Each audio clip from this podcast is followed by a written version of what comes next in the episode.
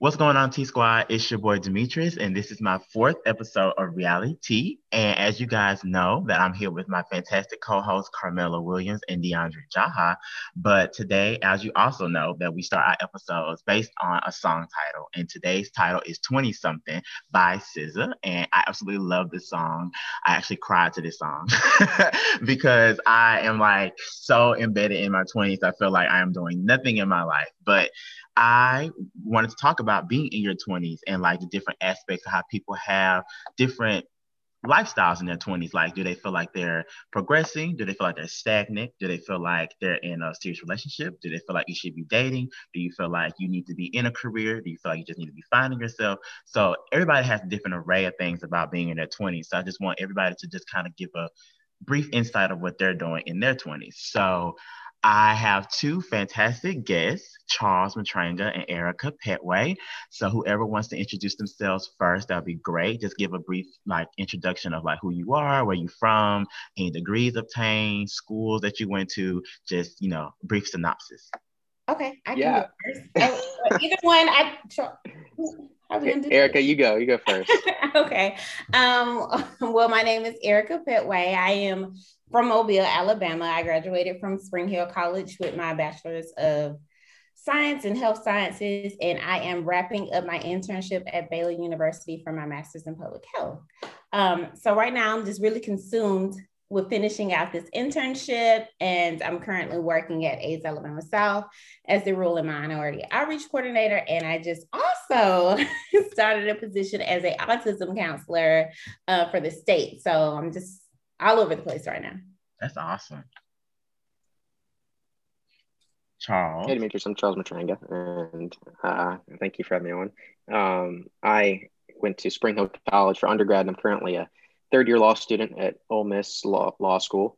Um, and I'm also from Mobile, Alabama, and so I have just a few more weeks left, and then be taking the Alabama bar exam in late July, and so hopefully I pass that, and I'll be back in Mobile working. Um, this upcoming fall. What type of lawyer do you want to be? Um, I'm really interested in just general litigation, you know, and, and all that covers basically every practice area, honestly, you know, personal injury, medical malpractice, all that kind of stuff. Um, just the traditional defense litigation um, that you think of whenever you think of lawyer, whether that's a good or a bad thing when you think of lawyer, but that's usually what you think of. I see you. Of, oh no, I don't know about that. So um I also wanted when I really wanted to go to law school after watching How to Get Away with Murder, but I see that doesn't happen in real life. But why would, you, I was, why would that be the thing that convinces you to be they were miserable the whole show? I literally wanted to be Laurel. Like Laurel and her eyebrows was amazing. But I um so Charles, you did speak about, you know, you say you went to law, you're in law school. Congratulations on that as well. And you're about to graduate, so double congratulations. But you did talk about how you um you have lawyers in your family. So, you know, like you're twenty-five or twenty-six. Just turned twenty-six. Okay, happy belated birthday. But uh you turned twenty-six, so you know, like in your twenty-six years, you've pretty much had like people who are well established in your life. So do you feel like, you know, growing up, were you always deemed as like having that white privilege growing up, or do you feel like you were oblivious to it, or do you feel like you actually worked to get to where you are now on your own? Like, you know, in your twenty-six years of life, how do you feel about that? I definitely, I think I've always realized, like, you know, when I was a kid, you know, maybe whenever I didn't, you know, know whether it was white privilege or any other kind of privilege, I was always, you know, grateful for everything my grandparents would do and my parents would do. Um, I remember when I was ten years old, I won my first little junior golf tournament. My grandfather coached me. The first thing I did was thank him, you know, like I won this big tournament. Like I just, you know, really, really recognized the, you know, how blessed I was and how lucky I was to be where I am.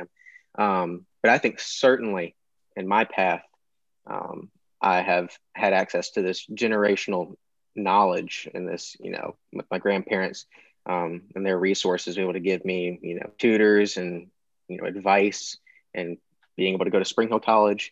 Um, I think certainly I have had access to a lot of resources that others certainly haven't had. Mm-hmm. Um, and it's, it's, I feel like some people are resistant to saying that, because I know when you texted me, this is my internet's unstable, but um, I know when you text me, paid for you. Um, and I think that a lot of people see that as it paid for you, and they have this reactionary, no, it wasn't paid for me. I worked, you know, I, I did what I did. You know, no one gave it to me. But I think that um, most people need to realize that, I mean, for me, I had access to this knowledge. I knew what I needed to do to get to law school. Uh, I knew what law schools were good or bad. I knew, you know, what grades I needed. I knew um, what tutoring sources I needed, and my grandparents were able to provide it for me. Um, so I think that I certainly was in a position um, that helped me succeed, to where my only struggles were studying for the LSAT and studying with school. Those are my only real struggles um, that were mine personally. Um, but yeah, yeah, I think I definitely came from a position um, of privilege, with, you know, monetarily and through a lack of um, racial challenges for me, certainly. Um, so I've always, I've always definitely recognized that. And I think that um, it's definitely attributed to where I am now. Mm-hmm. Do you feel like you have an upper hand on other people just having that lifestyle? Do you feel like you're going to be able to get a job easily because of your family and, you know, growing up? Yeah, I, you know, I say it's, it's interesting getting to law school and realizing how many people had that similar um, experiences, you know, all those people who come from a family of lawyers and come from, um, you know, these, these big shot families who were able to get them into law school, or, or you know, not, not, not, not, not like that, you know, not, you know, in a malicious way, but, you know, help get them there, um, help guide them there in a way that others don't have. Um, but certainly I think having a lot of lawyers in my family, especially in a small town like Mobile, it's, it's a huge leg up. It's such a fraternity in and of itself in, in the law community. You know, a lot of people know each other, judges know everything. This is definitely a, a career for me that benefits from having people in your family that have done it before, that have this generational, you know, knowledge to pass down to you. Um, So yes, certainly in the law field. I have a question. I don't know much about uh, law school demographics. I don't know a ton of people uh, in law school, maybe like two or three. Is it really homogenous, or is it more diversified now than it was twenty years ago? You know, I don't know exactly how it was twenty years ago. I imagine it has gotten slightly better, but I, I can say from where I am now, I mean, I'm at Ole Miss Law School. I can't say, Carmela, to answer your question, it definitely is still very homogenous. And I know that Ole Miss has tried its best, and a lot of schools have, to try um, to alleviate that. Um, and a lot of organizations on campus do their best too, as well, to try and uh, increase membership and, and all these different clubs and organizations. Um, but it definitely still has, I don't know about other schools, you know, especially you know, in the Northeast or on the West Coast. I don't know if they've, if what their demographics look like. Um, but I, I can say that from twenty years ago, from what I've, what I, my limited knowledge on it is, it has improved, but, you know, not nearly enough, you know, by anyone's standards, I think. So um, this is for everybody. Do you feel like, since we're all in, well, Erica, how old are you? twenty-nine. twenty-nine, Carmela? twenty-six. And Didi? twenty-five. Okay, I'm twenty-five too. So like everybody collectively, do you feel like you're in your, we're all in our twenties, do you feel like that you're somewhere right now where you expect to be in your twenties, or do you feel like you're still like growing in your twenties? I think that that's a really loaded question. Yes. So many different avenues to talk about, but one thing I will say that I've struggled with since, like literally since I hit the age of twenty, is it's it's hard, particularly as a woman. I don't know if men have the same experience, but it's really difficult to decipher what are your expectations for yourself and what are society's expectations for you, and like tell the difference between the two. Mm-hmm. Like it's like it's like when you like wake up in the morning and you might still be dreaming, but you might not still be dreaming, and then you're like, oh, is this a dream or is this real life? It's kind of like that, because Is it is it society's expectations that I be married by thirty, or is it my expectations that I be married by thirty? You know, right. So I think in, in the sense that I have my own place, I have a college degree, I have a stable career. Yeah, I am where I thought I would be. But in a lot of ways, I didn't think that I would feel this young. I, I always thought that twenty-six was like older, like very adult, and I don't feel at all like an adult. Well, it's funny that you say getting married because Charles and Erica are actually like practically engaged. So, so like, oh, you weren't dating. No, they're not dating. No, they're not dating. But uh, they're not dating each other. But they're dating, they're dating other dating people. Yeah, okay. They're like in serious relationships, and I think for myself, like you know, I want to be in a serious relationship. But then I also talk to my other friends, and they're like, we're only like twenty-five, twenty-six, like you can be dating, but it's like, that gets tiring. You know, you want to come, I wouldn't say come home, but you want to be able to like talk to somebody every day or like every night to know like, you know, hey, like this one person is very special to me and that we're building something together. So I think it's interesting that Erica and Charles are like practically like engaged and about to like get married sooner or later. I'm laughing because the I'm twenty-six and it's tiring and I'm ready to be in a relationship. I didn't feel that way when I was twenty-six. When I was twenty-six, I was like, what's up, street? Like, right. Doing this weekend? Oh, I know. Like, please, somewhere this weekend. Now, I, I'm very happy where I am in my relationship now. And, you know, we are heading in the direction of being engaged and getting married. And I wouldn't trade that for the world. But when I hear people say, um, things like they want a relationship, I get that because everyone wants to feel loved, but also enjoy your singleness. It's lit.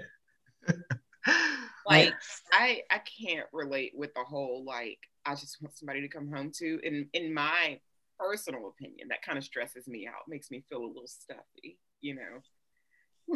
I don't know. I relate to Demetrius because I'm kind of the same way. Like, I'm like, I want a relationship. Like, I want to settle down, but it's in a way like I want to build with somebody. Like, you know. Um, like I want to share my successes with somebody and see us like build it from the ground up together. But at the same time, like I'm gonna go with the flow type of person. Like I'm also not gonna go seek it. So, um, streets, what's up? Like, because I mean, you know, it's it ain't coming to find me, and you know, it don't seem like it's it's nowhere near in the future. So I'm just really just chilling, and it'll, you know, it'll come when it comes. But when you guys say streets, what's up? Or you know, like you want something to build off of, is it like a personal thing or is it like other people? Do you feel like when you were twenty-six, Erica, you said streets what's up, and Didi, you're saying like streets what's up, but is that like you feel like you personally want to be in the streets, or do you think that everybody else is putting you in the streets? So like, that's what I, that's what I'm saying. I don't think, you know, everybody else not putting me in the streets, but I, I won't settle, like, you know. And um so it's just like a thing, like I said, like love is not finding me, a relationship is not finding me. So until then, I'll be in the streets. You know what I'm saying? So I'll be having my fun until then. But, you know, once the right person come around, then, you know, we can make some shake. But, hey. How I feel about it. Well, yeah. I agree with everything you just said, Didi, though. Like, yeah. It, like, on like a very, just like, on, on just a human level, everybody wants that person that right. understands them and sees them and listens to them and like that type of thing. Like I think we all want that eventually. Right. But Erica but, has that person. But it's so funny because we were talking about this way before, like when she first met him, it was all these like, oh my gosh, I don't know, friend, I don't know, like I don't know, friend. And now all of a sudden it's like, I love him. I love him. Like he coming home to me, and it's just it's so funny. Like to think like how that changed in the span of like what three years? No, that with him moved kind of quickly. Um, it might have been like a year with mm-hmm. him of him asking me out, and I was like no, because then again I was choosing the streets. Like I wanted the mm-hmm. streets. So he was like, I want a relationship, and I was like, I'm not ready. I don't want it. And then one day I woke up and I was like, are these feelings? Like, do I want to be in a relationship? I think I do. And then it was just like, okay, I want to be in a relationship. Like, oh my God, I love him. It just happened fast. How did you meet him? Uh, we actually went to high school together, but we kind of ran with different circles. So we knew of each other, but we never really sat down and had a conversation. And then of course, social media, this generation, social media is how a lot of people meet. So he kind of hit me up and I was like, I'm not going on a date with you. I'm not doing it. And then he just kept asking, and then finally I was like, sure. I think it was my birthday. He was like, well, what are you doing for your birthday? And I didn't have plans. I was just gonna go with the flow, and I was like, sure, you can take me to dinner. And he ended up sending flowers and balloons to my job that day. Um, we went to have Mexican and he had me like a load of gifts. And I was like, okay, I like this. So after that, then I was like, okay, more openly ready to go on dates with him. And I got to know him. And I was like, I really like him. What about you, Charles? I mean, like we all, you know, of course, we're all African-American. So like, you know, what's the scene like, the dating scene in white guys? Oh, well, Carmela should know too. I mean, you know, she's an expert. but, uh, but like, you know, Charles, like you said, you know, you're about to like, do you think you're going to propose or like, or you not want to say kind of like a surprise type thing? Like where, like how did you meet her and like what age did you meet her at? Do you feel like, you know, you're in a good space right now at twenty-six to get married? Well, I, I met my girlfriend at Spring Hill College. Um, that's my junior year. Maybe it was a senior. It was my senior year. Um, and, you know, we've been together four years now, but we're both, um, you know, graduate school. So I'm in law school and she's in med school.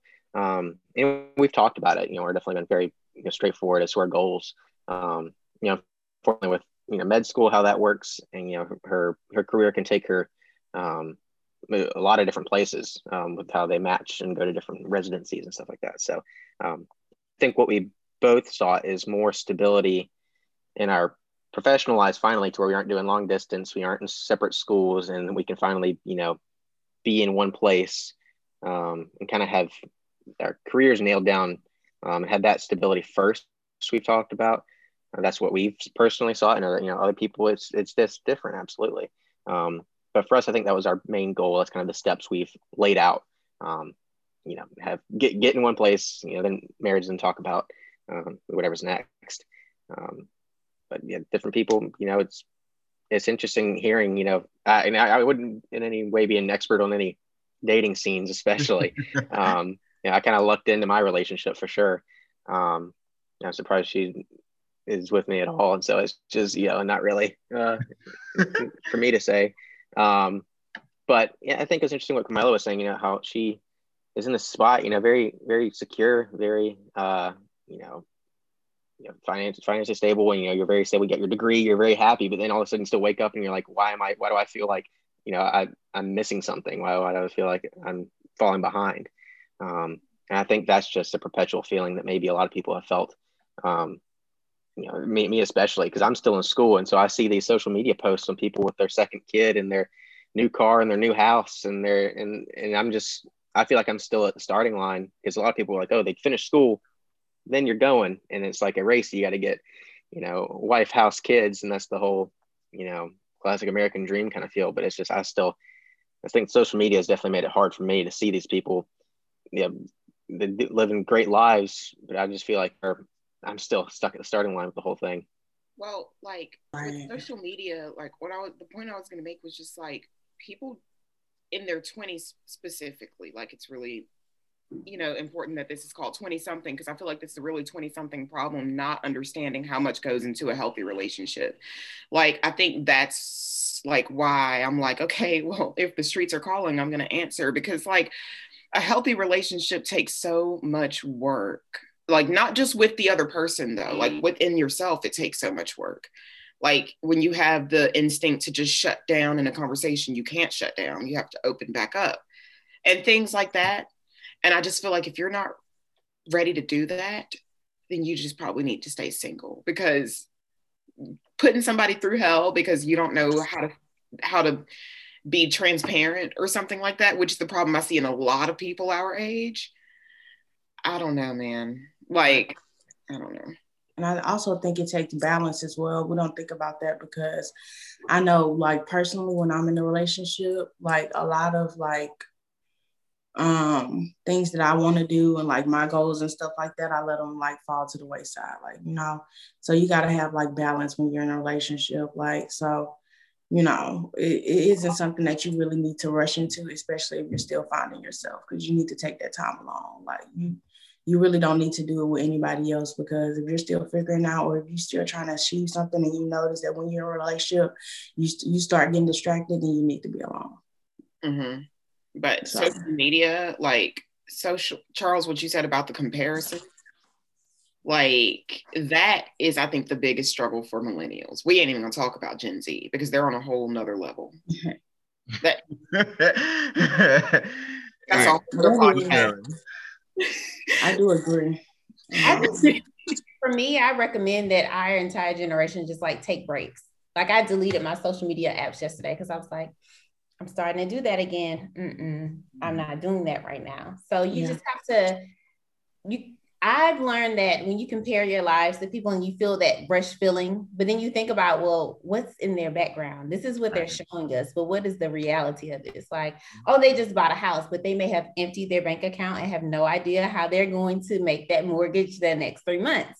Or, okay, we just had a kid. Well, maybe they weren't financially ready for the baby, or really mentally ready to have a child, or getting married, and then a year or two later they're divorced because they weren't ready.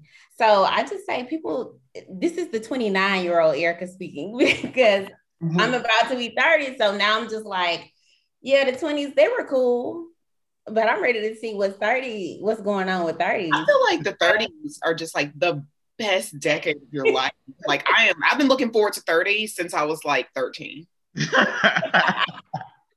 the fact that I'm almost there, I feel very much in my element. But I want to say, I'm a social media manager. I can't delete my social media. It's literally my job.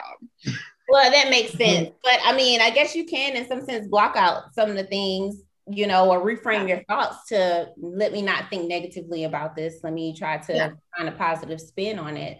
Um, but for me, I don't, I'm not, so I will delete it quickly. As when I start to feel like that, I'm just like, I need to protect my peace mm-hmm. and know that my life is different from everyone else's. Like, hearing how Charles began with his family um, of lawyers. I don't have anyone in my family that's a lawyer, um, a doctor, a therapist. Like, I am getting it from the mud type of thing. So for me, it's constantly saying my journey was different from someone else's. So be happy with where you are right now, and then just grow in that.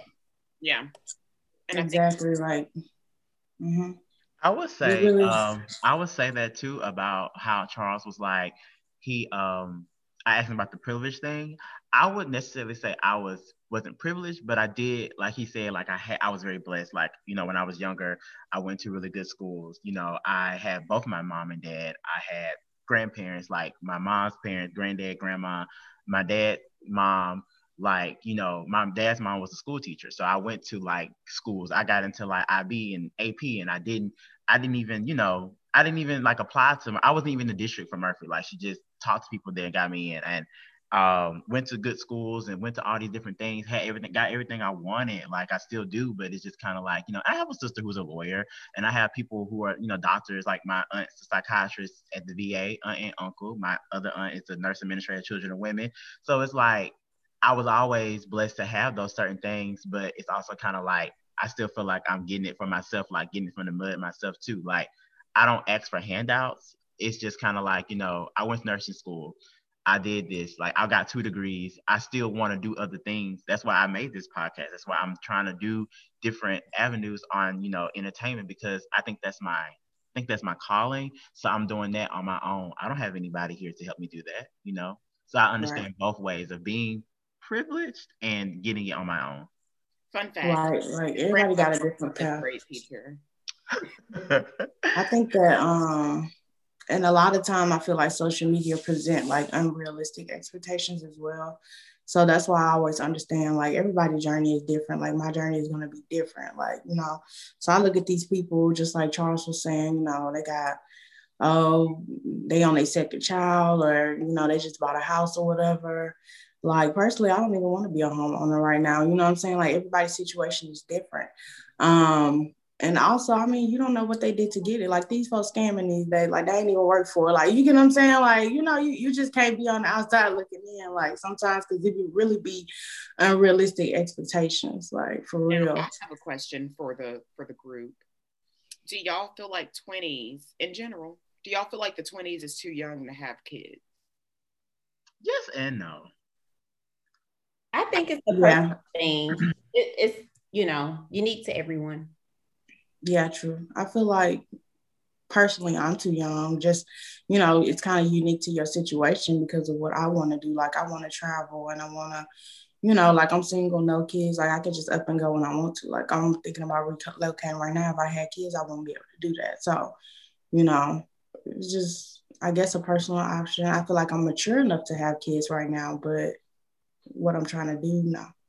I feel like that too. I feel like I can take care of a child, but like, that's like emotionally, but financially, stuff like that, I don't think I'm there yet. You know, like, I want to be able to provide that baby a house, you know, you know, give them what I had. Like, when I was growing up, like, I went to Disney World every spring break. I had all these different things I did. I gave them, I had all video games, clothes, whatever. Like, I want to give them that. I don't think I'm able to give them that yet, but I can give them love. I can cry with them. They crying because they're hungry. I'm, I'm hungry too, baby. Let's cry together. Like, you know, I want some wings too, but it's just like, I can give you that, but I can't give you the new P S five. I can't do that. Right.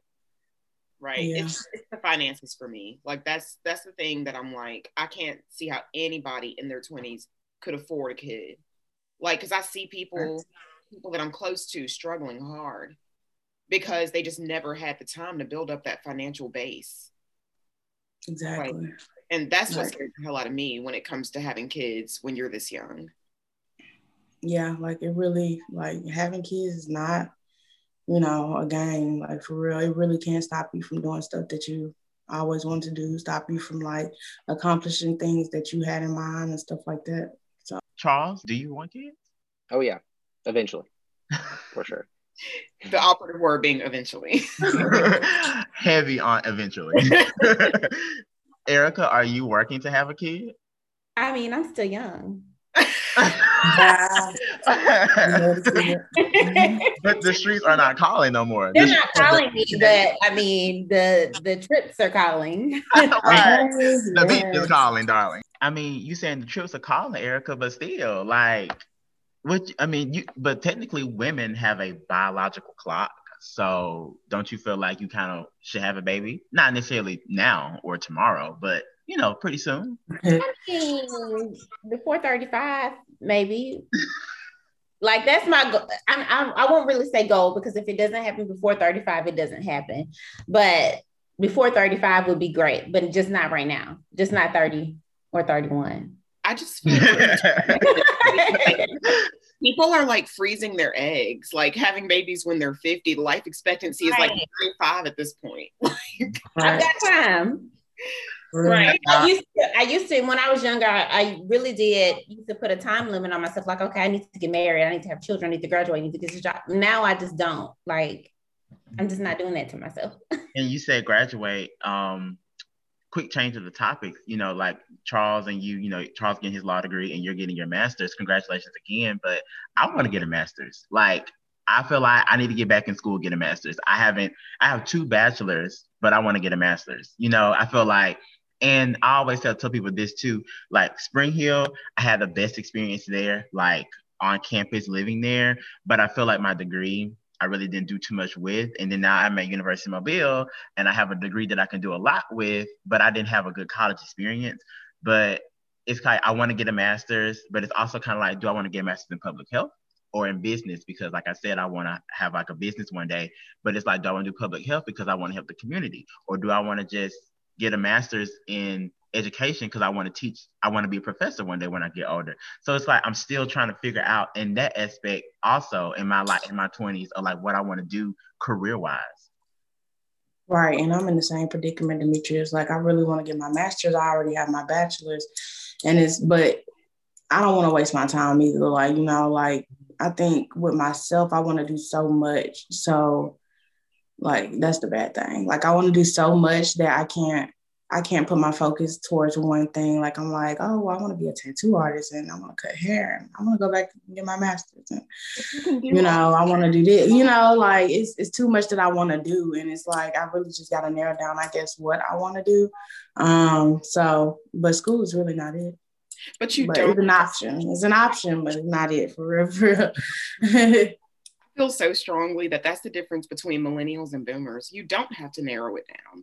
You don't have to do just one thing. You don't have to stay at a company for thirty years and then retire at sixty-five. Like, that's the difference between generations. You really can be a tattoo artist for three years and then be like, oh, fuck it, I'm just going to go get my master's now.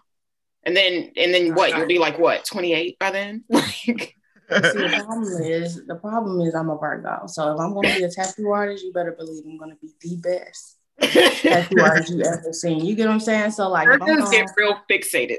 Yeah, like, so that's my problem. Like, I want to be a perfectionist at everything I do. Like, I want to do, I want to be the best at it. So I can't, I can't be a tattoo artist. Then, you know, I'm going to use all my time and do that. Like, so yeah.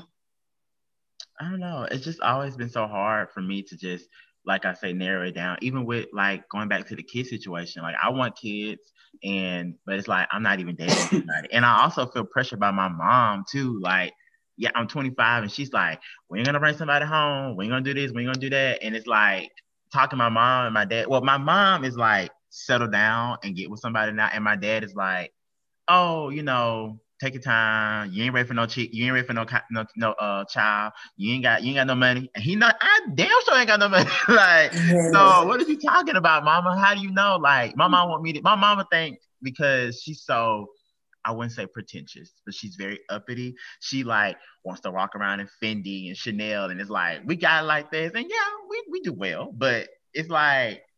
I'm not ready. I, I, can't, I, can't, I, can't, I can't give baby Demetra Chanel. Demetra still wants Chanel. Like, I don't want to get the Chanel up.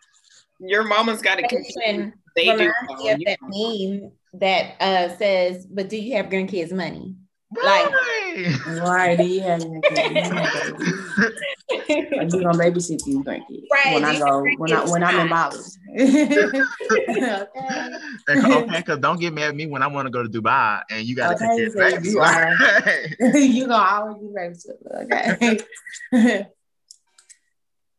Charles, do you feel like, you know, in your twenties and being um just being in your twenties and being like how you right how you grew up and stuff like that, do you feel like it's always based on economic wise, or do you feel like you need to be just like, or do you do you look at, I need to be economically sufficient, or do I just want to be like happy with my own life? Yeah, it's it's it's funny with that question because I think that my, my parents both kind of split on that. You know, I'd have my dad whenever I'm in high school and stuff like that. He's like, oh, what do you want to, you know, major in? What do you want to do this? And he'd tell me all these careers. I'm like, oh, you know, dentists make this much money, you know, pharmacists make this much money. You know, he really wants me to be financially secure and financially, you know, happy. You know, he, he wants that for the, you know, for me.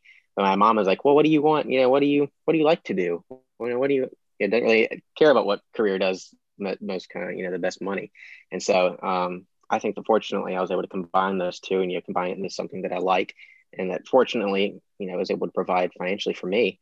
Um, you know, and for my future family. And I think that, um, like you said, Demetrius, I don't want like my kids to want for anything. Like I don't want them not, I don't want to have to forgo braces or volleyball lessons. You know, I don't, I don't want to have to make those choices, you know, one or the other. I, I really want to be in a position, you know, for me personally, I, I don't knock on anyone who has kids at any other time, but, you know, for me, I want to be in a position to where I know I can give them, you know, more than just the bare minimum, what they want, you know, also, and just for me, like with kids, you know, once you have kids, that's, you know, focusing just on you is impossible. Like that is never again a thing. You always, well, you have a job, your significant other, um, you know, all these other family, all these other outside forces that you just are never able to devote one hundred percent of your time and thought to yourself ever again.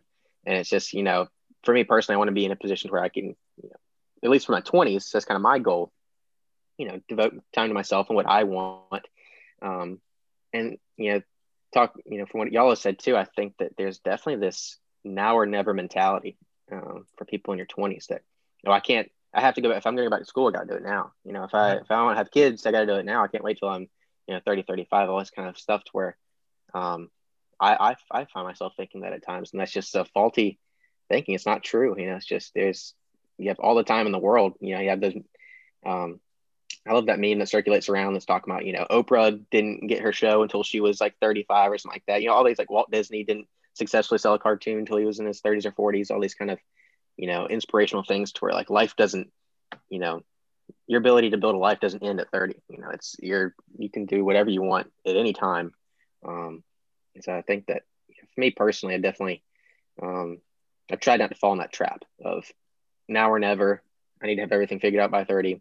if I want kids, I need to do it now. You know, I need to either choose kids, or if I want to go back to school, or if I want to start this new career in a new city, I got to choose that now and then never look back. And that's just not, it's a stressful way of thinking for sure. And I think that all of us have, you know, at some point kind of thought that way.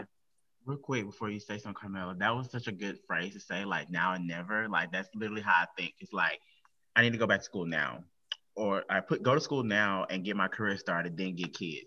Then it's like, I got to think about my partner, you know, she may want to do like a biological clock thing. Like, she want to get it before that. Then it's like, do I do kids? Do I do school? Then it's like, you know, do I want to travel and then have kids? Or do I want to travel and then like get stuff out the way, then go to school? It's like, I don't want to like keep choosing what I want to do next. Like, mm-hmm. I kind of, I, and I'm I'm a big spiritual person. I believe in God and stuff like that. So I'm always like, when, you know, when, you know, it's my season, like, you know, it's going to be this and that. But it's like, kind of like, when is my season though? Like, when should I, when, when am I going to get that, like that knock across, knock across the head? Like, okay, it's time to do this, you know?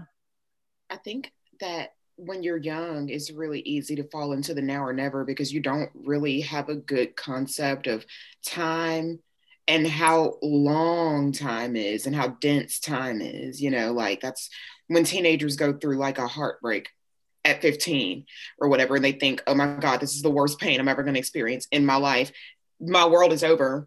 And then by the time you're twenty-five, you're like, I've been through way worse than that. And I came out just fine. And I think that's why Erica, she's like, you know, now she's twenty-nine and she used to stress herself out when she was younger, thinking she had to do everything right then. And the older she gets, the more she realizes, wow, I really do have so much time.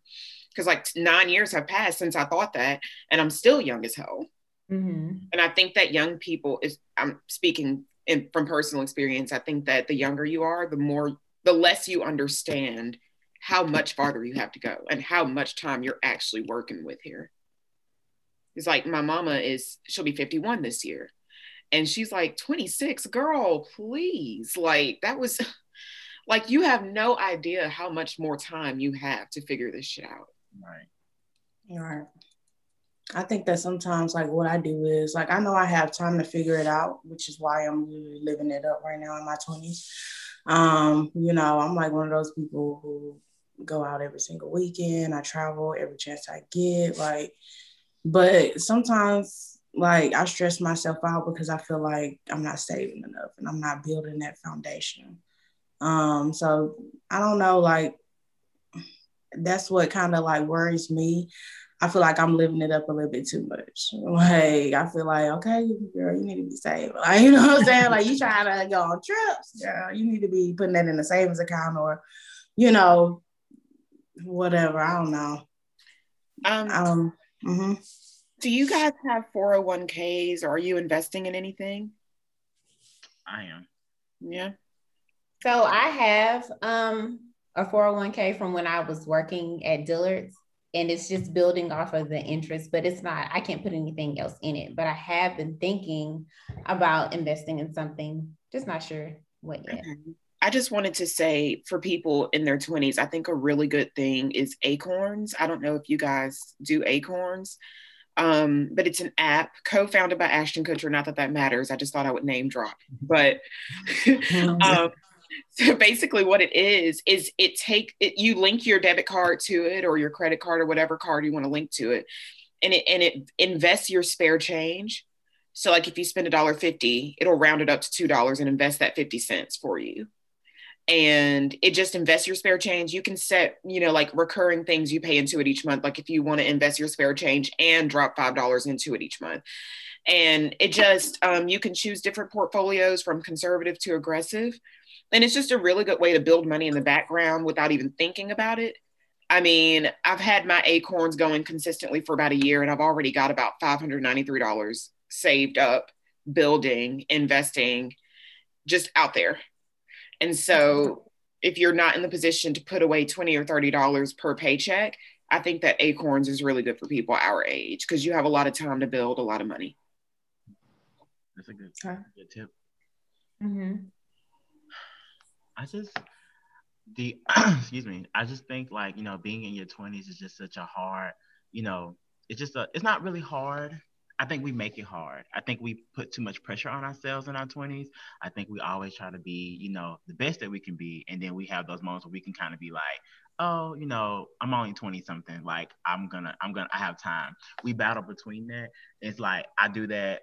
I did it yesterday, actually. Like, I was talking to like my best friend. Like, I want to, you know, um, we, we want, like, he's going to P A school. And like, you know, when I get older, get a master's and stuff like that, we want to open up a clinic. We want to do things like that. I want to, I was talking to Erica one day about the thing that, um, that I wanted to produce and stuff like that. And she was going to be a part of. And it's like, I want to, I want to do that. And it's like, I don't want to be forty years old, fifty years old, starting a clinic and being on this like thing that I want to produce, because that's not the basis of the show, like a basis of what I want to do. But definitely the clinic, I want to be older when I do it. I don't want to be forty, fifty something still trying to do it. Like, I want to kind of go ahead and already have it done. But then again, it's like, who cares if you're forty, forty-five, still trying to open the thing, like as long as you get it done type thing. So I don't know. Yeah, it's a lot of pressure for real. I think age limits are very much like a choice. Mm-hmm. Um, like, you know, like he was talking about, like, when Oprah was twenty-three, she was getting fired. Like, imagine firing Oprah, but like, right. uh, the Colonel right. from K F C didn't even come up with the idea for K F C until he was seventy. Like, I think that age limits, I think that they they they make they make life smaller than it actually is. In my opinion. Yeah. The things that you guys want to do, like that you've thought about in your twenties, like business wise or whatever, like in your future, like how you thought about things that you want to do for yourself or your, for your family. Mm-hmm. Like, do you feel like that you're making strides to get there? Or do you feel like you're still, are you, are you feel like you're making strides to get there? Or do you feel like you have not made any strides to get there? Yeah. I definitely feel like I'm making some strides to get there. Am I where I ultimately want to be? Mm-hmm. No, but I'm making this, I'm, I'm not where I was last year or the year before. I've made strides. So I'm just kind of congratulating myself for that and trying not to be so hard on myself, because again, like where I started and where I am now, big difference.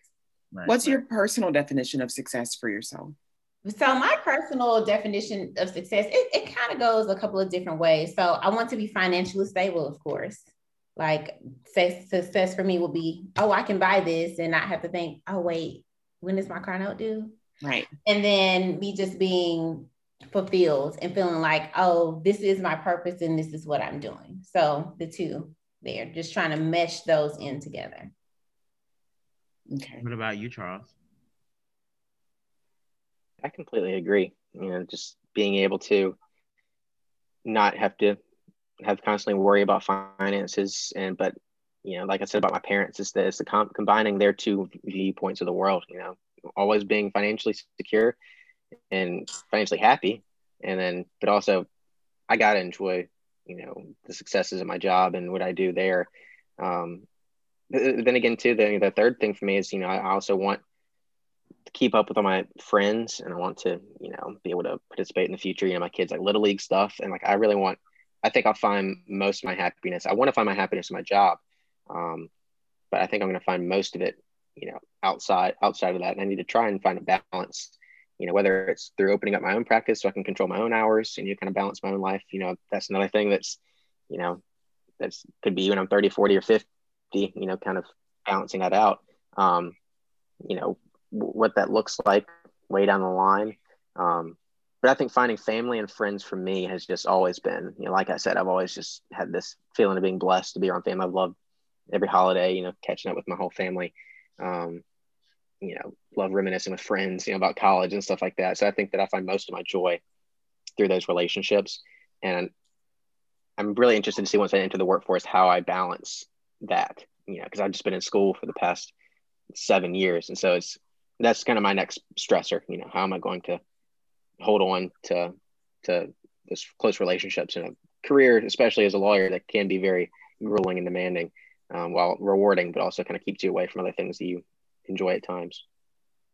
So um, your question, Carmela, I think for success for me is definitely having multiple streams of income but mm-hmm. and also still being financially stable. Like having, like, I think for me, like I want to do two major, like two jobs where I like have to go into like medical field wise and like say becoming a professor. Like I would do that, like go physically into the classroom and teach, and going into the hospital and working. But then I also like, I want to have a clinic, and like I don't have to be there every day, but it's still run, you know, by the people who are there, whatever, who I put into to run it.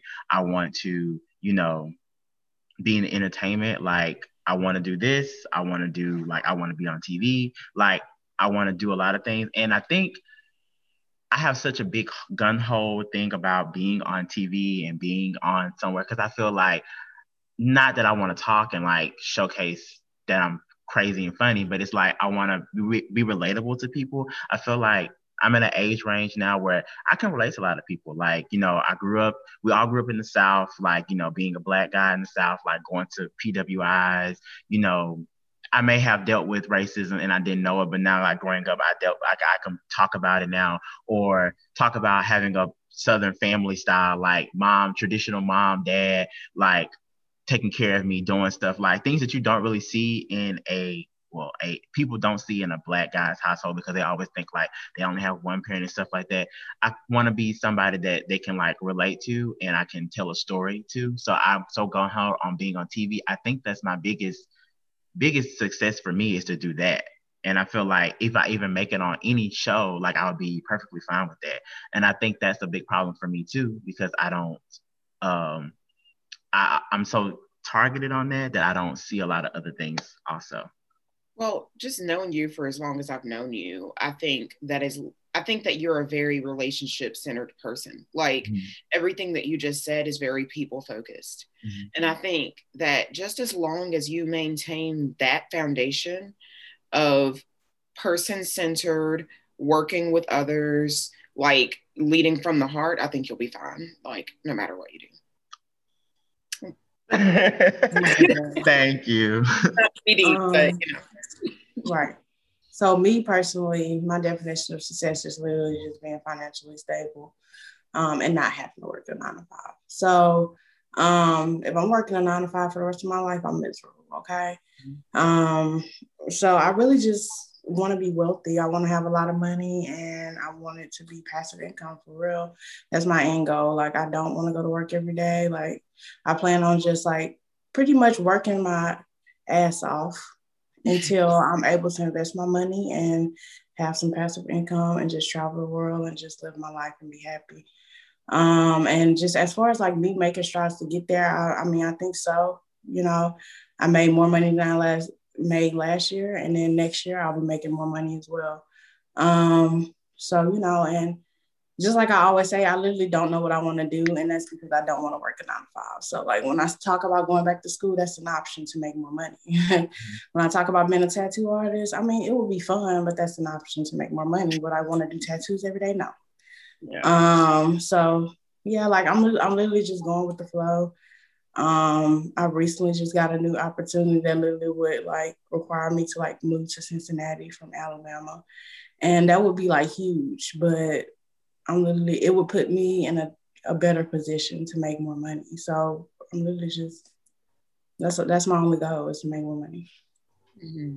Do you feel like us being in our twenties that we always only focus on money? Like we only focus on money and love? Do you feel like we don't focus on anything else in our twenties but money, love, and maybe like traveling? I think that's like, do you feel like that's the biggest three things that people in their twenties think about? I think that's fair to say. I, most of my twenties were spent thinking about that. Definitely.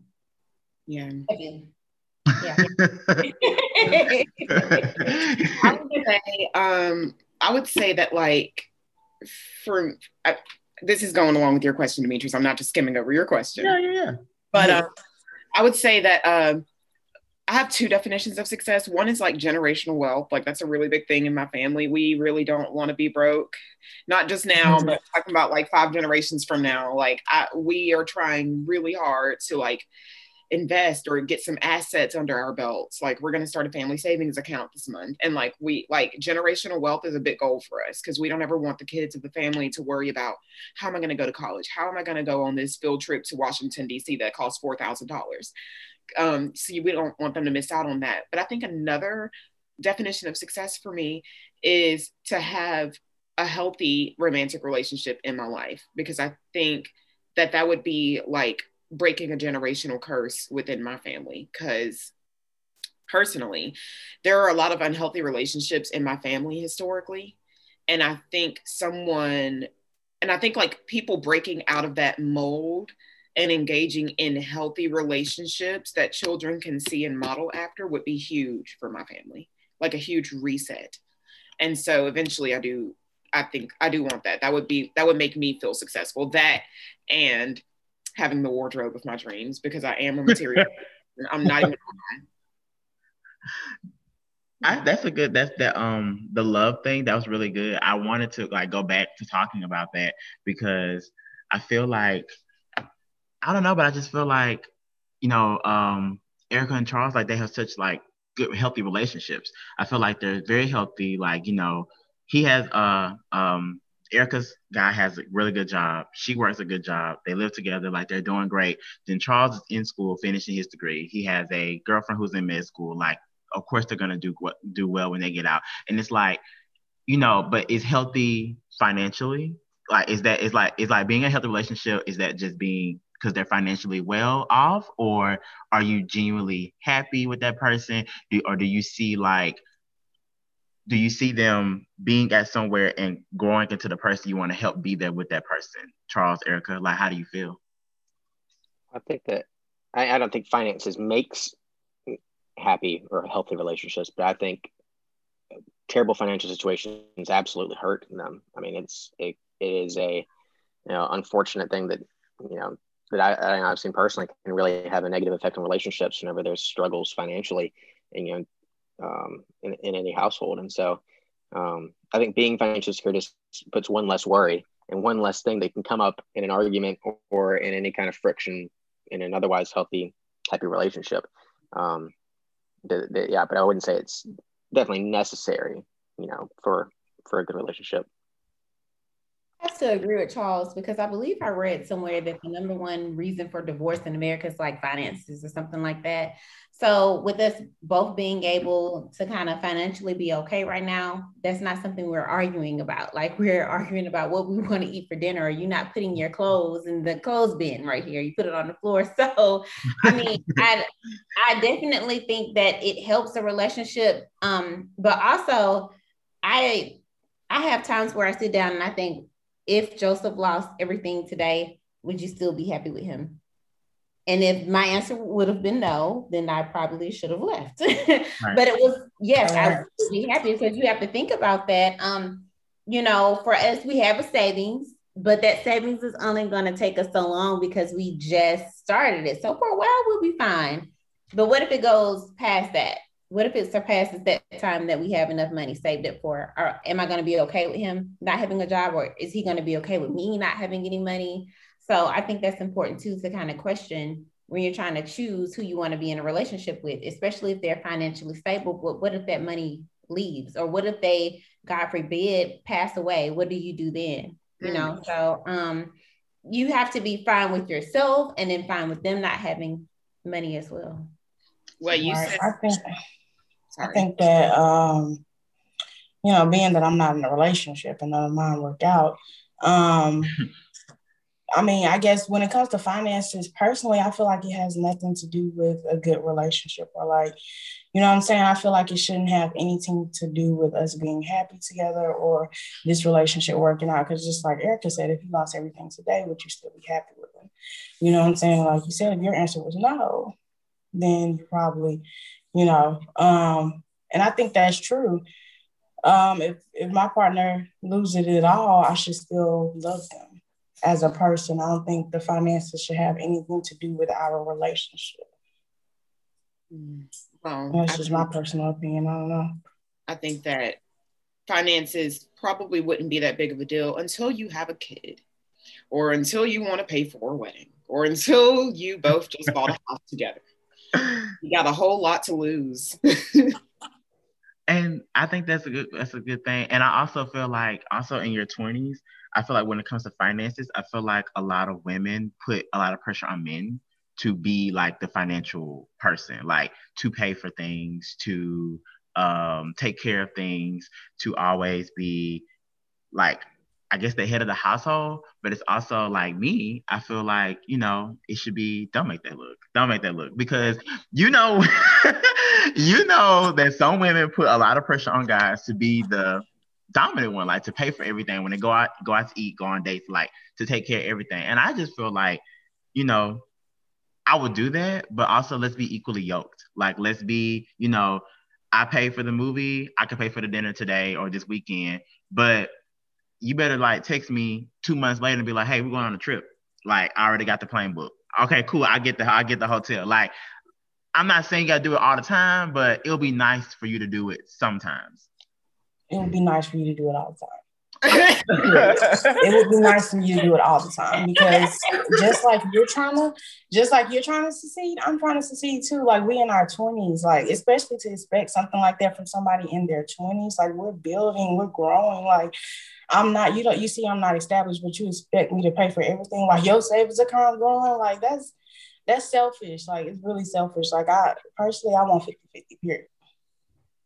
I, I, I want my. Yeah, I don't, that the whole like one person has to be dominant, one person has to be submissive, man's got to pay all the bills, don't ever touch your wallet. That's so weird to me. Like, personally, so nineteen fifties, so it's so it's strange to me, and especially like I grew up with a single mom, and so that dynamic is completely foreign, because as far as I'm concerned, if you got it, spend it. Like, if you can, then do. If you want to give to your partner, then give to your partner, and it doesn't matter who's the dom and who's the sub or whatever. Like, I don't know. I, I just feel like placing men in that place of, you have to pay all of my bills, you have to take me on two hundred dollars dates.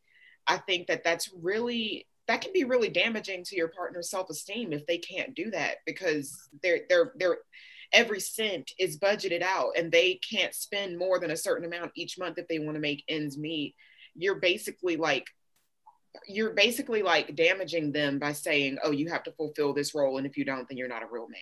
I don't know. It's just, you know. It's weird. It's unrealistic expectations. And I feel like social media does it. Cause just like you said, a lot, a lot of these folks grew up with single mothers, and they expecting like they partner, you know what I'm saying? You seen your mama do it alone. But, you know, they looking at social media and they see Quavo buying Sweetie Birkins, and they expect the same energy, baby girl. Sweetie, um, you said take well, care. Take care. You, you a, take a Quavo that's going to be buying you Birkin bags, then okay, you better like, be okay when he throws your ass in that elevator. It, oh, it, you feel me? Exactly. Expect that same energy, okay? Right. You want you that Birkin? Together. Exactly. My God. Erica, I feel like you got something to say. And I'm just quiet because my man pays the bills here. Uh, see, see. But, see, but here's the thing. Here's the thing. I don't ask him to. Each month I ask, do you want me to pay the rent this month? Do you want me to pay this bill? And he says no. Granted, he makes more than I do, but I don't pocket watch him. Like, I, I we we didn't move in saying you have to pay all the bills and this and that. We just kind of fell into like our own little roles that like, yeah, like natural ri- rhythm. So like he pays the bills, but if I see we don't have paper towels, I'm I'm going out to get paper towels to last us, you know, through the month and stuff. So I don't feel like we have to have that traditional thing, but mine kind of works off of that traditional sense of he's paying for everything. But also I would never ask him for anything I couldn't pay for myself. Like, I'm not gonna say, go and buy me this Birkin, and I can't afford the Birkin myself. Like, that's unfair. But I wonder, like, uh, I wonder, like, man who does that, like, naturally, like a man who like comes in and is like, hey, I want to pay all the bills. I wonder if they do it like because they are making more money, or like are they are they doing it because they had to run on two ways? Do they are they doing it because they feel like they have to, or it makes them more of a man? So I've asked Joseph this question because. I was like, you know, you don't have to pay it, right? I can do this. And part of it is because he makes more money. And he's like, okay, well, you're still in school. Yeah, you have a good job, but you're still in school. You have, you know, you're paying for that. And then another part is that's just the way he was raised. Like, as a man, you take care of your family. You're the provider. But then I was raised that way too. But then I come in and I say, well, then we need some type of trade-off, because I don't ever want you to get to a point where you're mentally drained because you're like, I'm doing all of this on my own, and you don't have to do it all on your own. Did you feel, do you ever feel uncomfortable? Because you seem like a very like independent, self-sufficient woman. Did, when you first got into that relationship, did it make you feel uncomfortable? Like, was it an adjustment to have him paying all of the bills? It, well, I came from a family where the dad was paying all of the bills. Okay. So no, it wasn't uncomfortable for me, but you know, we've been together for almost two years now. So like date nights, if we go to Dumb Waiter tonight, I may pay because he did dinner last night, you know? So we take turns and stuff like that. But as far as like making sure the lights are on or the rent is paid, it doesn't make me feel uncomfortable because I, I didn't have to pay it in the past. However, I have put it out there, I will pay it. Like if you want to start a thing where we're taking turns, pay it. Or you're just like, this month I want to buy me something and I don't want to spend the money on the rent. Okay, I'll pay the rent. That's yeah. fine. I feel like with me, I feel like by having my mom and dad, like my dad pays for everything. And like you said, because he's a little bit, you know, he's the more financially stable one. My mom does well too, but it's like my dad just takes over. He's just like, he just does it. He pays all of it. Like uh, he pays my car note, he pays the house, the mortgage, like he pays Netflix, pays like phone, like all this stuff like that. My mom literally pays just the water bill. So like, I guess me growing up, like I think like, and now I pay that because it's like, you know, I work a decent job. So like I, I pay that, I pay the phone bill. So like my mom can keep her money. So it's kind of like, I guess I just, I've grown up with that. So like, I think I've been instilled in that, but now I'm like, you know, I don't want to do that because like Didi said, like your savings is going, but mine is plummeting. And it's like, kind of like, well, let's help each other out. We can have a joint saving and we can use it for bills and things like that. Exactly. And that's, I think that's what makes me uncomfortable with it, because even though I'm not a man, you know, I'm usually the masculine one in my relationships. And a lot of the times I have these expectations, but I'm really uncomfortable with it because I did not grow, I did not grow up around that. Like I had a single mother, she took care of everything. Um, so I expect, you know, the women that I date to have the same energy. Like, so I don't know, like it just makes me uncomfortable because if something goes wrong or we do break up now, like like you said, my savings is not there, but you're you, you're doing good. Yeah, I, but I haven't had time to build. Yeah, like coming from a single parent household, it it makes me really uncomfortable. Like I'm not saying it's a bad thing, but just on a personal level, it would be something that I would have to adjust to because I'm just used to doing it myself and like seeing my mom do it all herself. So I feel like everybody needs to throw all hands on deck. And I think that that's the most prosperous way of doing things. Like, but that's just me. Like I said, like she fell, Erica fell into her natural rhythm. Charles, do you, what about you and your girlfriend? Do y'all live together or? No, so she's in Saint Louis. So we've been doing long distance for our schools. And, oh. But I think that the fact that we've both been on that broke college student grind for seven years, you know, it really has, we've been able to get a good habit of, you know, well, you know, I'll get lunch today, you get lunch tomorrow, that kind of thing. And, you know, kind of doing our, um, really splitting things because we both know that we're uh, not a, really able to provide totally for one another. Um, but I think that, yeah, it's perfectly, you know, fine getting into that rhythm, you know, but I, I've seen certain situations where, you know, a guy will pay things and then for some reason have this entitlement as to where like, oh, well, you should be grateful for what I'm doing. You know, mm-hmm. It's like, they just do it because they like, you know, feel like you owe them one now. Mm-hmm. Um, you know, and that's not certainly any, every situation. That's not why every guy does that. I imagine, you know, there's a hundred different reasons why they feel like they need to be in that kind of role. Um, but I think that that was just for me, like a negative downside that I've, I've witnessed at, at one point. That's just really harmful. But, um, you know, my, my girlfriend will be making more money than me as a, as a doctor. And so, um, you know, I, I've, you know, fully come into the fifty-fifty split. It seems perfectly fine to me. And we've really been able to make it work and practice that over the past few years. Just a quick note. I was always warned about that. What you just said, like them holding it over your head. That's, that was always like beat into my brain. I don't know if my mom is like biased or whatever, but like, that's part of, that's like a major reason why it makes me so uncomfortable. Cause I'm like, no, I don't want him to have any power over me, but it's probably unhelpful. Exactly. So you want the Birkins, then you gotta be in the elevator. You can't. So I think that was a really, really good topic. I honestly thank you guys so much for uh, taking the time out to come and onto RealiTea. So um, if you have any last minute things to say, uh, you can, but you know, if not, we can definitely wrap up. And I really enjoyed you guys. I think it was a great, great episode. I really, honestly, we talked about a lot of good things, a lot of good topics. Thank you, Charles and Erica, for coming on and spending an hour and a half of, with me and Carmela and Didi. Sorry that we took your Saturday away. I hope that you have a great lunch day if you do go. But if there's anything you want to say, you can say it now. I said thank you guys for having me. Bye, yes. y'all. Bye, y'all. Thank, thank you, Demetrius. Bye. Yeah, you're welcome. Hey, what's up? It's your boy Demetrius, and I want to say thank you guys for always tuning in into RealiTea. I just want to let you guys know that RealiTea always going to come out at the end of the month on the last Friday, and each season is nine episodes. Therefore, each episode will come out in threes, and there'll be the first three, the second three, and the last three, and it will always come out at the end of each month. So definitely continue to tune in to your co-hosts, Carmela and Didi and I. You can follow us on the podcast on Instagram at The Official RealiTea Podcast, and that is The Official R E A L I T E A Podcast. Thank you guys so much, and always continue to show peace and love.